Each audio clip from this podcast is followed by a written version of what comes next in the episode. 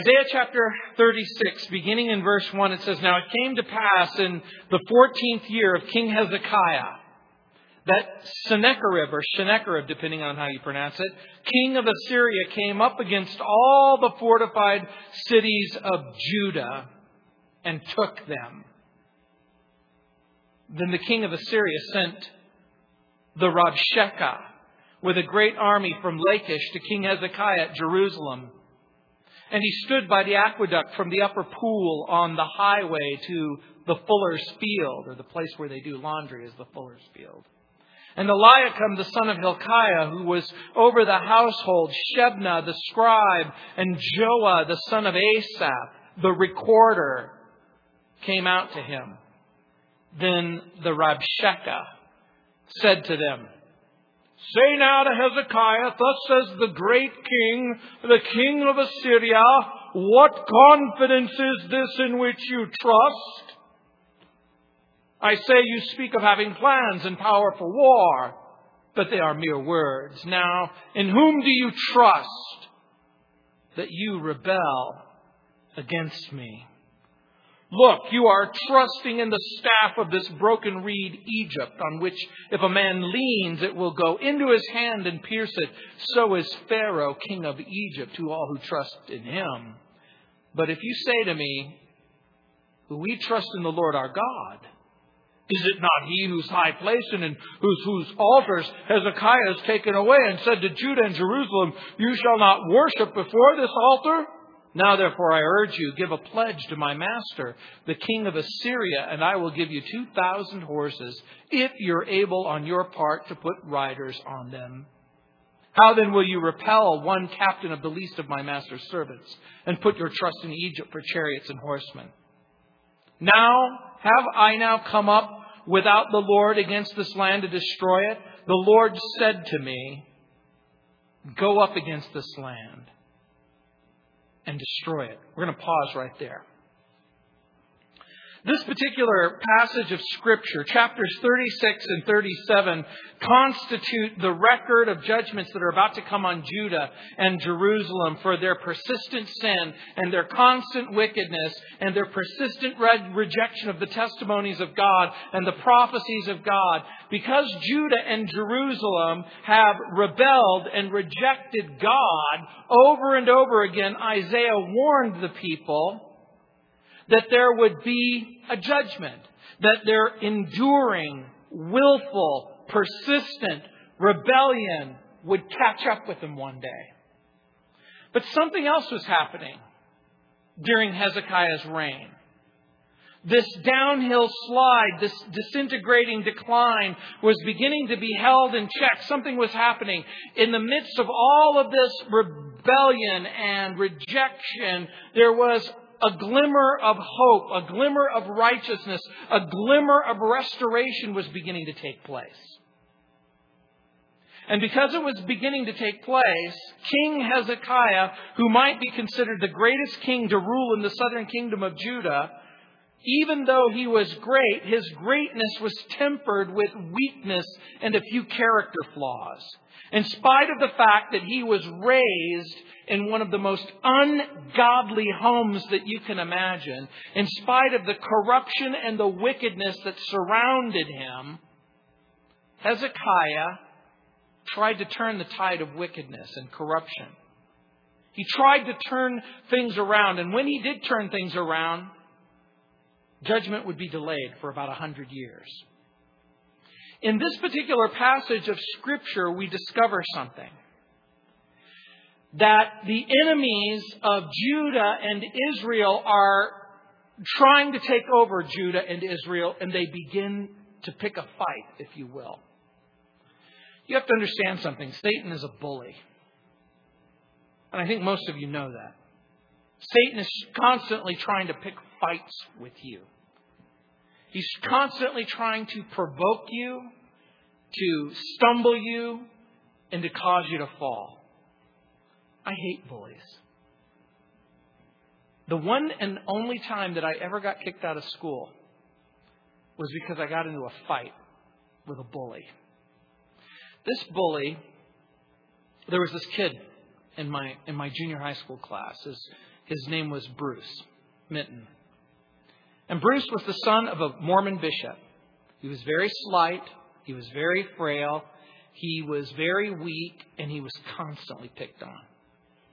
And this bully pushed him and pushed him and pushed him and pushed him and would tease him and push him and hit him and tease him and push him. And finally, I just couldn't take it anymore. And so it came time for gym and, and wrestling. And I thought, I'm going to let this bully pick on somebody his own size. He was about six feet tall. It's the eighth grade, too, and the guy has like a full on mustache. But I'm thinking, I'm going to get this guy. and I we were wrestling and I took the part of my forearm and I hit him right on the back of the head and I got him in a chicken wing and I turned him over and I dislocated his shoulder and then I pounded him. And the coach came in. We both got kicked out of school for fighting. And I lied. My mother said, You're such a good student and you make such good grades and you're an athlete and you're doing all this. You've never been in trouble before. What happened? I go, Mom, he called you a dirty name. I lied. I lied. And I justified my lie by thinking he's a bully and he deserves it. But the truth is that we're never called to stoop to Satan's tactics. Even a brief study of Satan in the Bible tells us that he's a liar in John chapter 8 verse 44, in Revelation chapter 12 verse 9. He's called the tempter in 1 Thessalonians chapter 3 verse 5. He's the accuser of the brethren in Revelation chapter 12 verse 10. He's the enemy in Matthew 13:39. And you would think liar, tempter, accuser, enemy, that most of us would get the message. He's not our friend. He shows up in your life and he pretends to be your friend and he pretends to like what you like and want what you want, but it's not true. He perverts the word of God according to Genesis chapter 3 verse 1. He hinders the work of God's servants according to 1 Thessalonians chapter 2 verse 18. He blinds men to the truth according to 2 Corinthians chapter 4 verse 4. He undermines the sanctity of the home according to 1 Corinthians chapter 7 verse 3. He's constantly prompting both saint and sinner to rebel, to disobey, to transgress God's holiness. And he's constantly inviting you to not trust God, to not obey God, to not serve God. Have you ever been in a circumstances where you have been tempted or you have been hurt or you have been involved in something that you knew that you had no business and you had an opportunity to stand tall for God, but you didn't? And you might think, I'm going to blame it on the devil. But we're constantly invited to trust the power of man or to trust the power of God. To trust the promise of God or to trust the lies of Satan. Who will deliver you from the threats and the sin and the temptation in your life? And see, part of what's happening here, God had promised deliverance to the people of Jerusalem and Judah. And this is the story of that deliverance. In chapter 36 and chapter 37, it provides the story of the deliverance and the ability to stand tall and the ability to resist and refuse temptation is the great practical lesson of this portion of the, of the scripture. So there's a shift that's taking place in the book of Isaiah. We might call this a, a turning point, a crossroads in the book of Isaiah. Remember what we've already learned that the book of Isaiah is a book of poetry. It's a book of prose. It's a book of prophecy, but it's also a book of history. And so right now, what I want to do is point out to you what's going on in the historical context of the book in which we are reading. Chapters 36 and 37 finds the army of Assyria having taken over Samaria and destroyed the cities of the northern kingdom an army of 180 plus thousand people have surrounded Jerusalem and they're ready to destroy it. This is the story of King Hezekiah. In chapters 38 and 39, we're going to see the story of Hezekiah, his illness, he, his fatal disease. As a matter of fact, after this particular um, section that we're going through, um, Hezekiah will contract a fatal disease and he will cry out to God for healing and for deliverance. And you might think, hey, if I got a fatal disease, I would cry out for healing and deliverance also. But this is one of those situations where God heals him and gives him 15 more years. And after his recovery, Hezekiah will experience a major failure. And that failure will include ambassadors from the east will come west to Judah and Jerusalem, seeking an alliance with Jerusalem. And Hezekiah will make a terrible, terrible mistake. He'll show the ambassadors of Babylon the treasures of Jerusalem. And when he foolishly shows the ambassador the national treasures, Isaiah predicts another future invasion, this time by Babylon. Hezekiah is like many of us, a committed believer, a person who truly loves the Lord and reads the Bible and wants to do what's right. But sometimes we stumble. Sometimes we fall.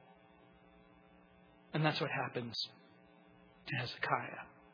His pride would contribute to the downfall of the nation that he loved so much, and it would change the destiny of the country forever. His foolishness will make judgment certain. So in the next two chapters, you're going to see the Assyrian invasion of Judah by King Sennacherib. The envoy is sent, a military commander whose job it is to get the children of Judah to give up even before the fight begins. Does that sound like somebody you know? Doesn't that sound like Satan? Satan's job is to get you to give up even before the fight begins. So that when you're faced with trial and when you're faced with temptation, you hear a voice whisper in your ear, You're only human. Everybody does it. Nobody will see. Nobody will care. Why even go to church? Why even read your Bible? Why even make an attempt at holiness? Why even trust God? Your pain is too difficult. The, the, the, trials and the trauma of the problems that you face, you might as well give up and give in to Satan. Besides, think of all the fun that you had as an unbeliever.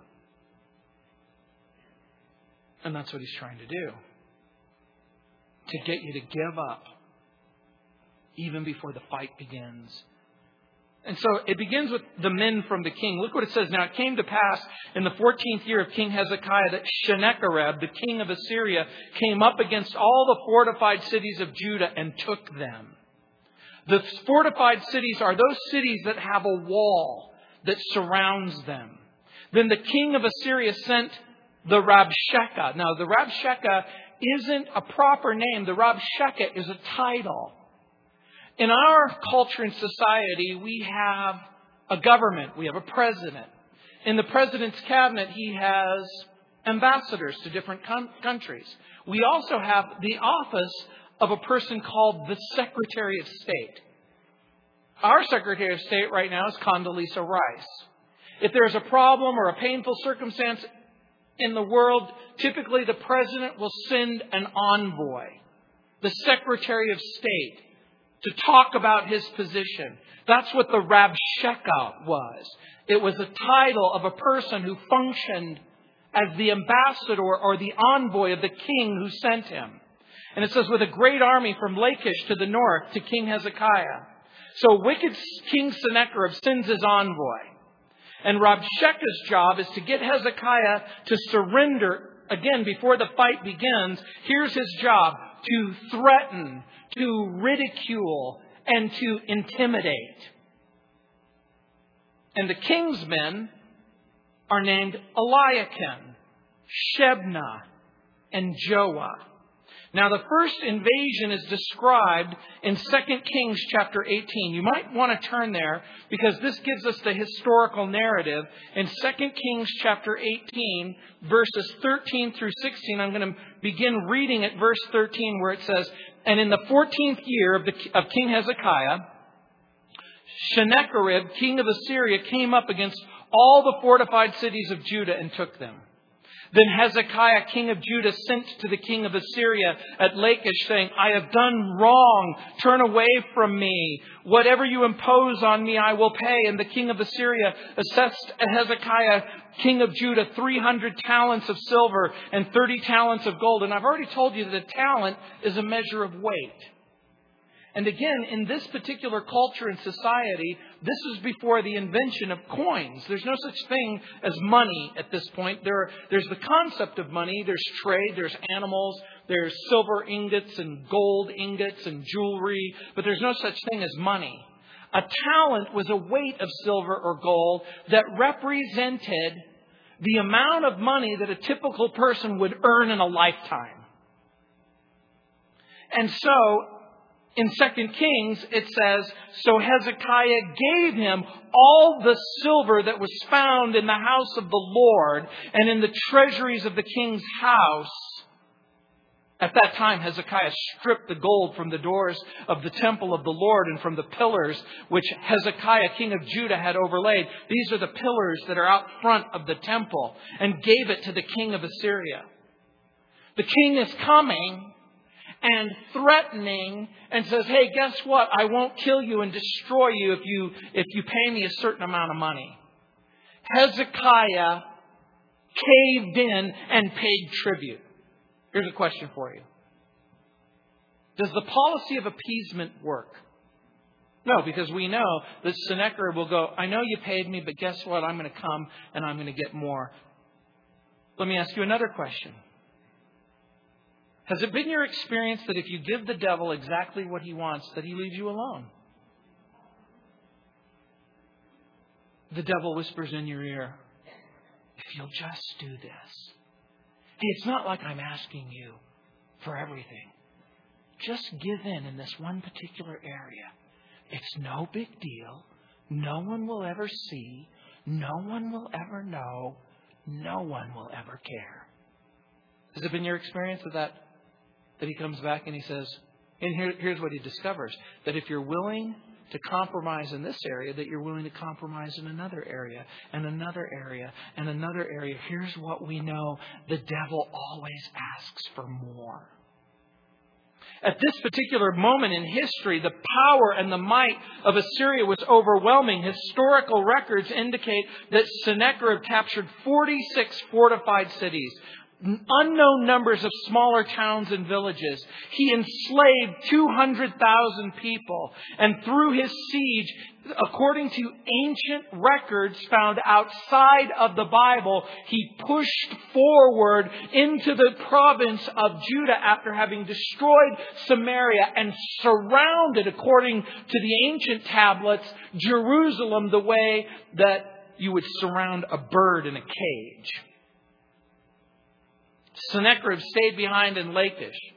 He sends the envoy with this gigantic army to have a blockade around Jerusalem and to try to sue for surrender or to starve out the city. And when Hezekiah's sent men to hear the demands. He's in effect demanding to be treated with equal respect and dignity and authority. You see, the king of Assyria has been left behind. He sends the envoy, and so the king of, of, of Jerusalem and Judah sends these three men out to teach or to, to speak or, or to talk. In other words, he wants to be treated with equal honor and equal dignity. It would be like this. Imagine, have you ever had a phone solicitor call you? Now, you have two kinds of phone solicitors those who are real, there's a real person there, and then there is a recording. Have any of you ever gotten a phone solicitor that's a recording? Some of you have.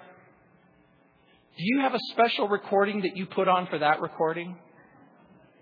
Hi, this is a recording answering your recording. Since you're not a real person, this is also not a real person responding. And since you're not a real person and I'm not a real person, then it won't hurt your feelings to say that I'm hanging up on you. And then you hang up. That's sort of what's happening here. The three men are coming out to hear the demands that are being made. And here's the message from the king of Assyria.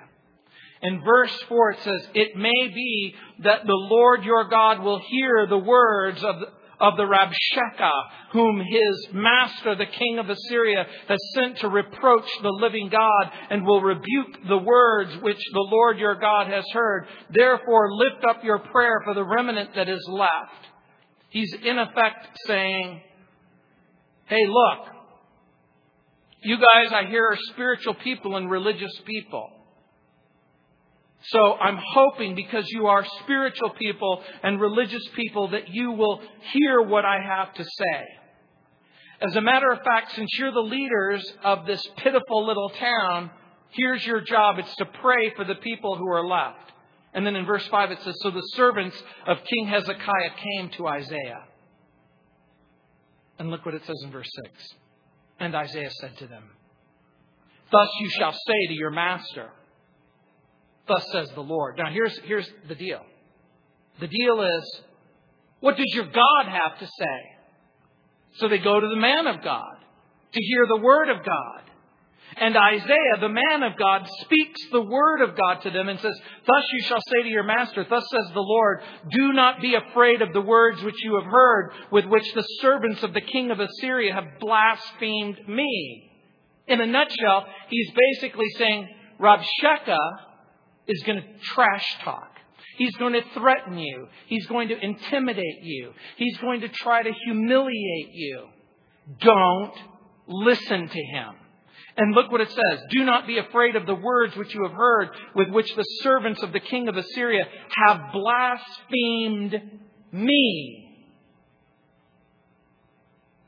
In other words, the fear, the threats, and the intimidation that is directed to Hezekiah, that's directed to the leadership of Jerusalem, that's directed to the people of Judah, God's taking it personally. This isn't threats, humiliation, and, intimidation simply towards you, it's towards me. But there's a principle there. When people persecute you, when people hate you, when people ridicule you, when people threaten you, when people intimidate you, because you love the Lord and because you love the Lord Jesus Christ and because you want to serve the Lord Jesus Christ. God says you're really threatening Him. And we see the, the perfect example in that in the New Testament. Remember when Paul is persecuting the church and he makes his way to Damascus and a voice from heaven, it's the Lord Jesus Christ. He speaks to Paul and he says, Saul, Saul, why are you persecuting me? Who are you? I don't remember. I don't ever remember persecuting any invisible people with voices calling to me from heaven. Who are you? I'm Jesus, whom you are persecuting. Isaiah reminds them of what the Lord wants. Don't be afraid of them. And in verse 7 it says, But if you say to me, We trust in the Lord our God, is it not he whose high places and whose altars Hezekiah has taken away and said to Judah and Jerusalem, You shall worship before his altar? Here's the response of the Rabshakeh. We're, here's Isaiah. We're not afraid of you. We're going to trust the Lord. God has promised to deliver us. Rabshakeh's response is, hey, wait a minute. You say that you trust the Lord, but your king Hezekiah has taken down the high places and broken down the altars. What Rabshakeh doesn't understand is that it is true that Hezekiah had torn down some of the high places, but these were altars to false gods. The Samaritans or the, and, the, and the to the north had built a false temple and a false place of worship. It was a false form of Judaism.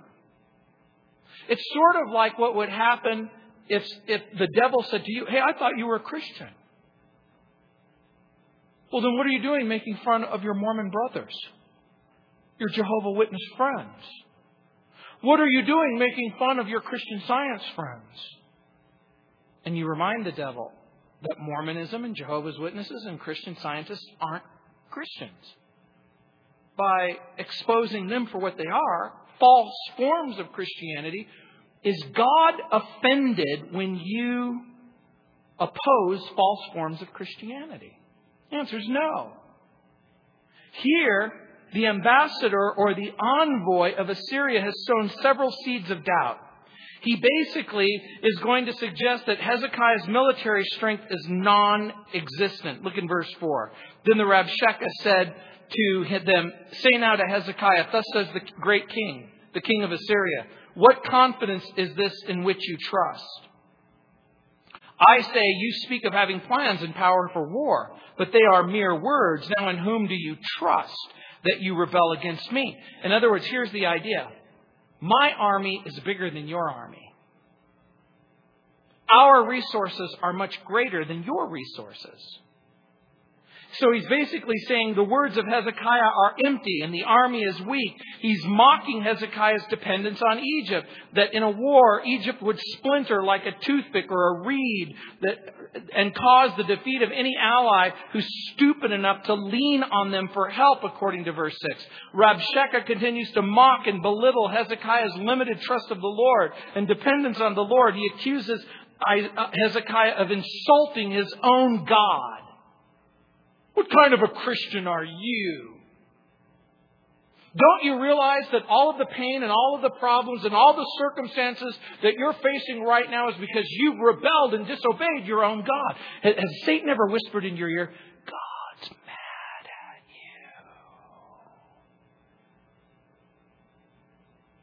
at you? You're crying out to God, trusting God. Here you are, crying out to to God and trusting God. But where, where were you this morning for your devotions? Where were you when you weren't reading your Bible? Where were you? I mean, how come you keep skipping church? How come you don't tithe? How come you don't give? How come you're so selfish and, and preoccupied with yourself? And you're here sometimes and then you're not here sometimes. God's mad at you. And you think, maybe God is mad at me. Now, all of this is happening because I've, I've failed to be obedient to God. But again, he's whispering in their ear, trying to undermine them, trying to undermine their confidence and their faith, pointing out that to Hezekiah that that he's displeased the Lord. But, but God wasn't displeased with, with Hezekiah tearing down the high places and the altars of worship against the false gods. And in verse 8 it says, Now therefore I urge you, give a pledge to my master, the king of Assyria, and I will give you 2,000 horses if you're able on your part to put riders on them. Here's the idea. The idea is, oh, you have an army? Here's what I'm willing to do. I'm willing to sell you 2,000 horses if you can find 2,000 men who will get on top of that horse and ride against us. This would be very much like in our own country. Imagine um, in a modern war, a general says to the enemy, "Hey, look, I'll sell you 2,000 guns. I'll." Imagine we go to Iraq and we say to the Iraqi government, or to Iran for that matter, and we say, "Hey, we'll give you 2,000 tanks if you can find people to drive those tanks against us. So that's a pretty huge threat, isn't it? In other words, the whole idea that you have an army, really, we don't believe you. And then in verse 9, how then will you repel one captain of the least of my master's servants and put your trust in Egypt for chariots and horsemen? Assyria has an army well in excess of 100,000 people. How, how can you defeat this army? And put your trust in Egypt for chariots and horsemen. The Lord told them not to make a wicked alliance with Egypt. And they did it anyway. So here is Rabshakeh, the envoy of the king of Assyria, laughing, saying, You trusted in these things. Ha ha ha. Isn't that again just like the devil?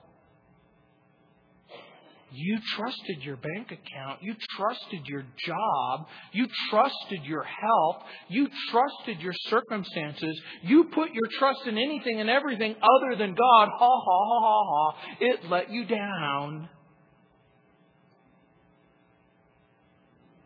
And then it says, the messenger of the king of Assyria basically reminds the children of Judah they can't trust Egypt because the king of Egypt is unreliable. They can't depend on God because Hezekiah has insulted his own God. And in verse 10, have I now come up without the Lord against the land to destroy it? The Lord said to me, Go up against this land and destroy it. This is Rabshakeh's way of saying, How do you know that your own God didn't send me here to destroy you as a judgment for your own sinfulness and your own wickedness. You can basically rest assured that everyone listening to that, their hearts sunk. Because was it true? Did Isaiah say there's judgment coming unless you obey God? You see, it's one thing to have the judgment of God come upon you, but it's another thing for the devil to say to you. And that God has sent me as his emissary and envoy to judge you. But you know what? It's not true. That's the bottom line. It is not true. God did not send them. God was going to use them so that they will cry out to him and repent of their circumstances. Then Eliakim, Shebna, Joah said to the Rabshakeh, Please speak to your servants in Aramaic, for we understand and do not and do not speak to us in Hebrew in the hearing of the people who are on the wall. In the northern part of Samaria, going all the way up to what's now modern Lebanon and Syria, the ancient kingdom of Assyria spoke the language known as Aramaic. There seems to be a couple of reasons why they want them to speak in Aramaic. Aramaic is the language of culture and trade and diplomacy and commercial transactions and governmental interactions. So the Judean people standing on the wall in Jerusalem, they can hear every word being spoken in the conversation. And by overhearing the threats of the Assyrian envoys in their own language, the, the people their, their hearts are filled with fear.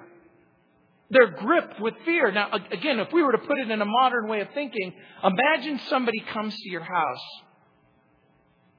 and they threaten you. Now imagine that they threaten you in front of your children. Is there a difference? You know, it's one thing to threaten me. But it's another thing to threaten me in front of my children. Because if you threaten me in front of my children and you create within my children fear and worry and concern, then I'm going to have to deal with this at a whole nother different level.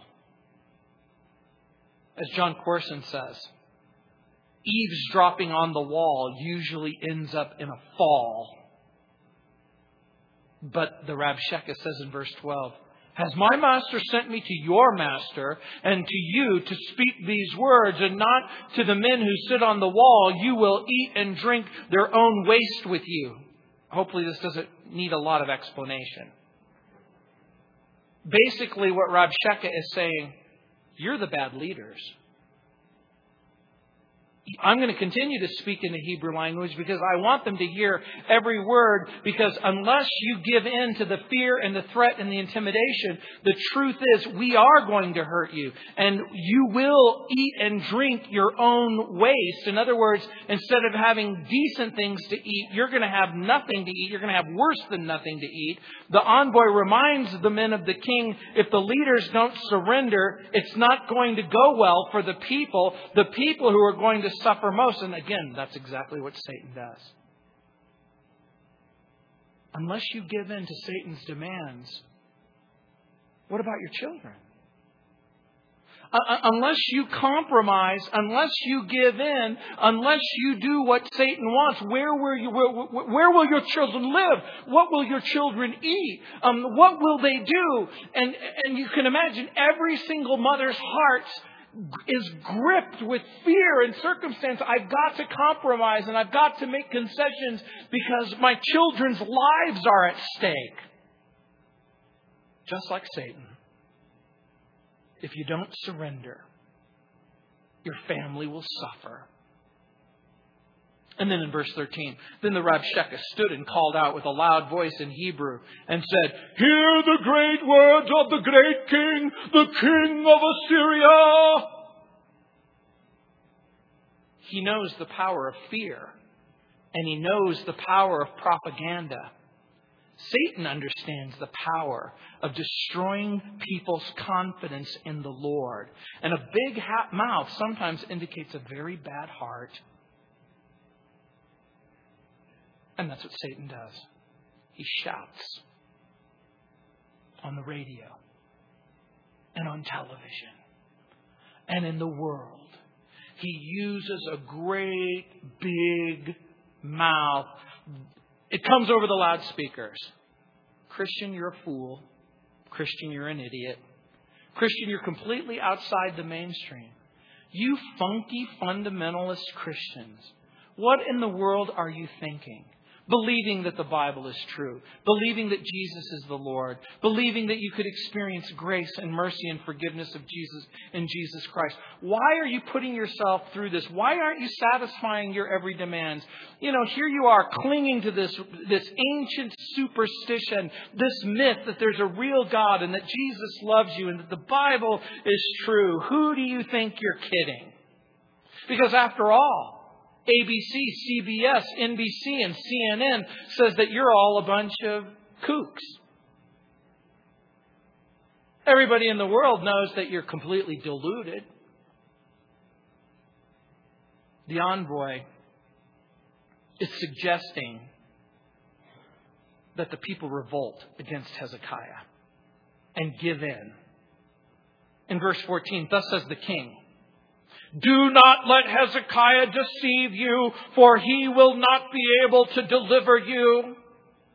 Don't you understand there's a gigantic army? It has you completely surrounded. Unless you surrender, you will die. Hezekiah, he's a good guy. He's a great leader, but he's not going to be able to deliver you. Your pastor, hey, God bless him. Sure, he comes, he teaches, he opens the Bible. But what good is your pastor going to do when the mortgages due? What good is your pastor going to do when, when the pain and the problems and the circumstances and the overwhelming temptation is, is going to take place? Hey, your pastor can't save you. Hey, Calvary Chapel can't save you. Hey, Christianity isn't going to save you. How are you going to really deal with the very real problems that you're facing? In verse 15, nor let Hezekiah make you trust in the Lord, saying, Oh, the Lord will surely deliver us. This city will not be given into the hand of the king of Assyria. He's mocking him, saying, Yes, if you say trust the Lord, guess what? Even God has given up on you. Does it shock you or surprise you that Satan would say such a thing? But you hear the voice whisper in your ear I will never leave you or forsake you. I'm with you always, even to the end of the earth. I love you and I will be with you. The Bible says if I confess my sin, He's faithful and just to forgive me and to cleanse me from all unrighteousness. Though wickedness and evil surround me, the Lord is my shield. He's an ever present help in time of need. And God wants you to stand tall in the midst of trial and adversity, but Satan is trying to shake you to the core. So he says, revolt against Hezekiah. If the leaders won't give in, if the leaders won't surrender, then revolt, revolt, remove the leaders. If Gino won't help, if Calvary Chapel won't help, if Christianity won't help, then leave. They won't help. Just give up. Give up on God. Give up on Christianity. Give up on Christ. and he challenges them to surrender. Make a treaty. Your leaders can't deliver you. They can't help you. Look at verse 16. Do not listen to Hezekiah. For thus says the king of Assyria, Make peace with me by a present and come out to me, and every one of you will eat from his own vine, and every one from his own fig tree, and every one of you drink the waters of his own cistern. Here's the promise of Satan. It's hard knowing and loving and serving God. But if you give in to the demands of Satan, guess what? You'll get a great job. You'll make lots of money. It doesn't really matter if you have to lie, cheat, and steal and compromise. Because just think about how great you'll have it. You'll get to eat real food. And in verse 17, until I come and take you away to a land like your own land, a land of grain and new wine, a land of bread and vineyards. Here's the promise. Just give up now. I won't kill you people. I'm just simply going to relocate you. The temple and Jerusalem and Judah and the land that I've given you says, God, I'm going to take it away from you and put you somewhere else. I'm going to take you to a place where you won't have a place of worship and the inheritance of a promise that was given to you by God. And that's the invitation that Satan extends. Abandon the Bible. Abandon Jesus. In effect, the envoy is saying, Think about it. Life will be better under the new regime. The people will have plenty to eat instead of eating your own feces and drinking your own urine. Oh, did I say feces and urine?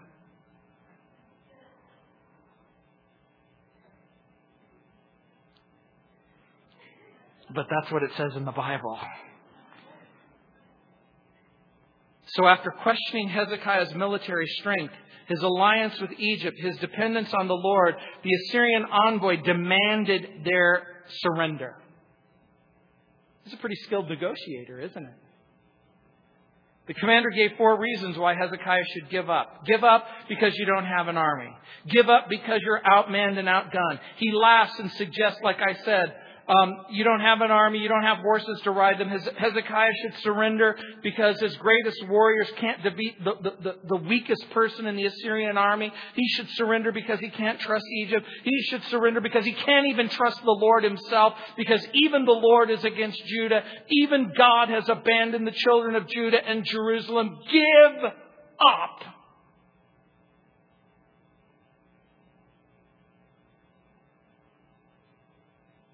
But even a true statement can be considered a lie if the point of the statement is to build a case in order to deceive. Satan does exactly that. He'll tell you a lie. He'll tell you a lie in order to get you to stumble.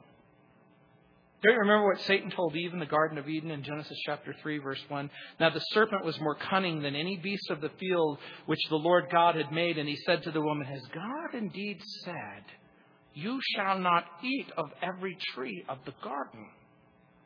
Remember how it began? Don't trust God.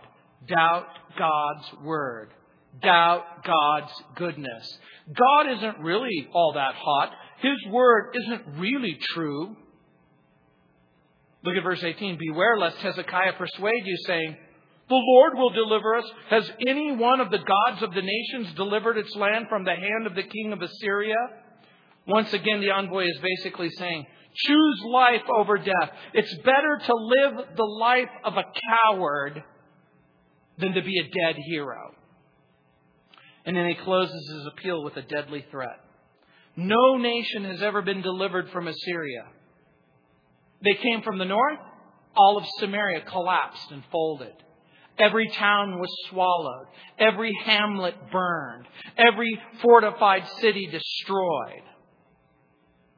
Just like Satan, huh? Has anything changed in thousands of years? Where are the gods of Hamath and Arpad?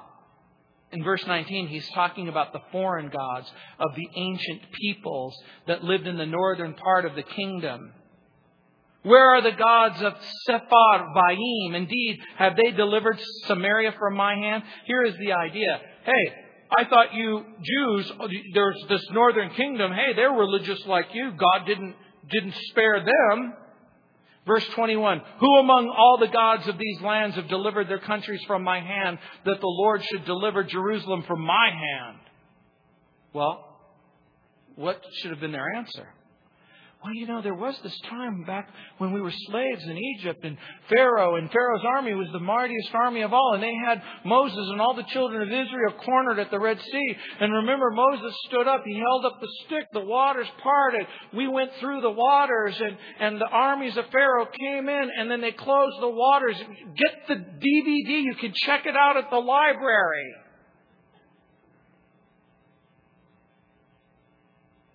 Did the children of Israel have a history of God keeping his promises? Yeah. Hasn't God kept his promises to you? When he said he showed up, didn't he show up? When he said he'd forgive you, didn't he forgive you? When he said he would love you, didn't he love you? So, how did they respond to the threats?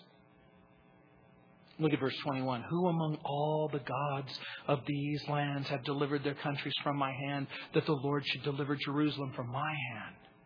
But they held their peace and answered him not a word. For the king's commandment was, Do not answer him. Hezekiah had told the envoys, He's going to frighten you, He's going to threaten you He's going to intimidate you. But no matter what he says, don't answer. You know what? I think that the same is true in the New Testament. Do you remember what it says in Jude chapter 1 verse 9? Yet Michael the archangel in contending with the devil when he dis- disputed about the body of Moses dared not bring against him a reviling accusation but said, the Lord rebuke you. Remember, the dialogue of Satan is the dialogue of doubt, of accusation, of unbelief. We walk with God. We talk with God. Our conversation is with the Lord. My advice to you when Satan comes knocking at the door don't carry on a lengthy conversation. Don't enter into dialogue with the devil. When you hear Satan come knocking at the door, I know what you do. Nobody's home. Nobody's here. Sort of like Halloween, you know, when you turn off all the lights and you pretend like nobody's there, so you're hoping none of the trick or treaters will show up. Here's what he's basically saying when the devil comes knocking at the door, send Jesus to answer the door. Hey, Lord, could you get that?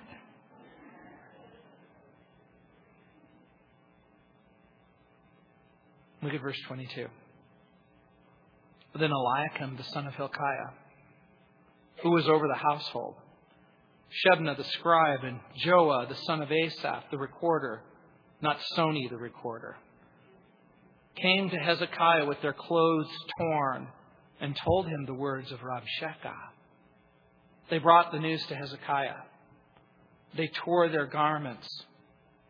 The tearing of the garments is a sign of trauma, of grief, of distress.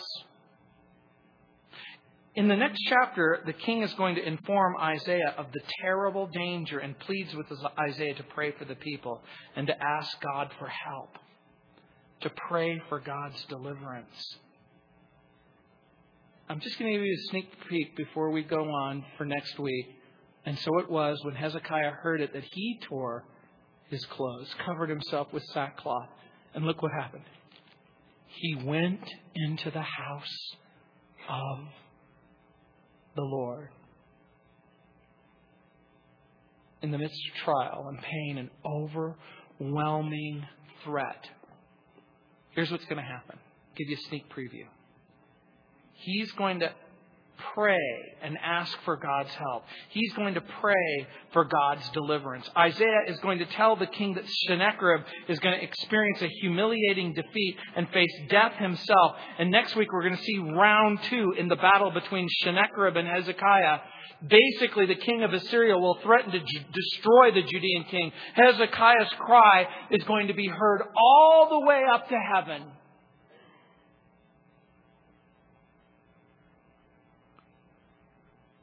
When Satan threatens? Find your special place. Open up your Bible. Turn to the promises of God. Cry out to God. Remember that He's going to keep His promise towards you. But we'll learn more about that next week, won't we? Heavenly Father, Lord, the New Testament says that we're aware of our enemy and we're aware of his tactics. He's a liar, he's a deceiver.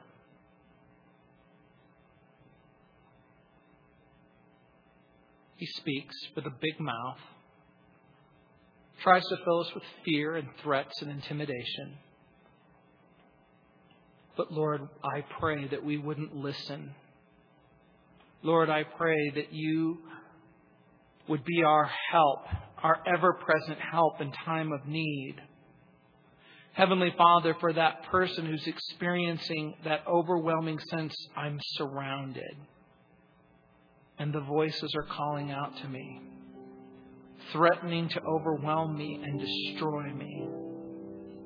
Heavenly Father, I pray that by the power of the Holy Spirit that you would remind them of the promise of Jesus I'll be with you always, even to the end of the earth. I will be with you and I will be in you. I'll live inside of you. That no matter how dark, no matter how painful, no matter how fearful, I will give you exactly what you need. I'll be your ever present help in time of need. I will be your provision. I will be your light in a dark place. I'll be your forgiveness and I'll be your hope and I'll be your future. Heavenly Father, I pray that each person here would be able to stand tall in the time of adversity and to cry out to you. And then to trust your promise for deliverance. Lord, you told us to pray. And lead us not into temptation, but deliver us from evil. Deliver us from the wicked one. Lord, you said that we could submit ourselves to you and that Satan would flee. And so collectively, Lord, we pray that we would do exactly that. In humility, we would submit ourselves to you. And that you would be our Savior, our deliverer. In Jesus' name. Amen.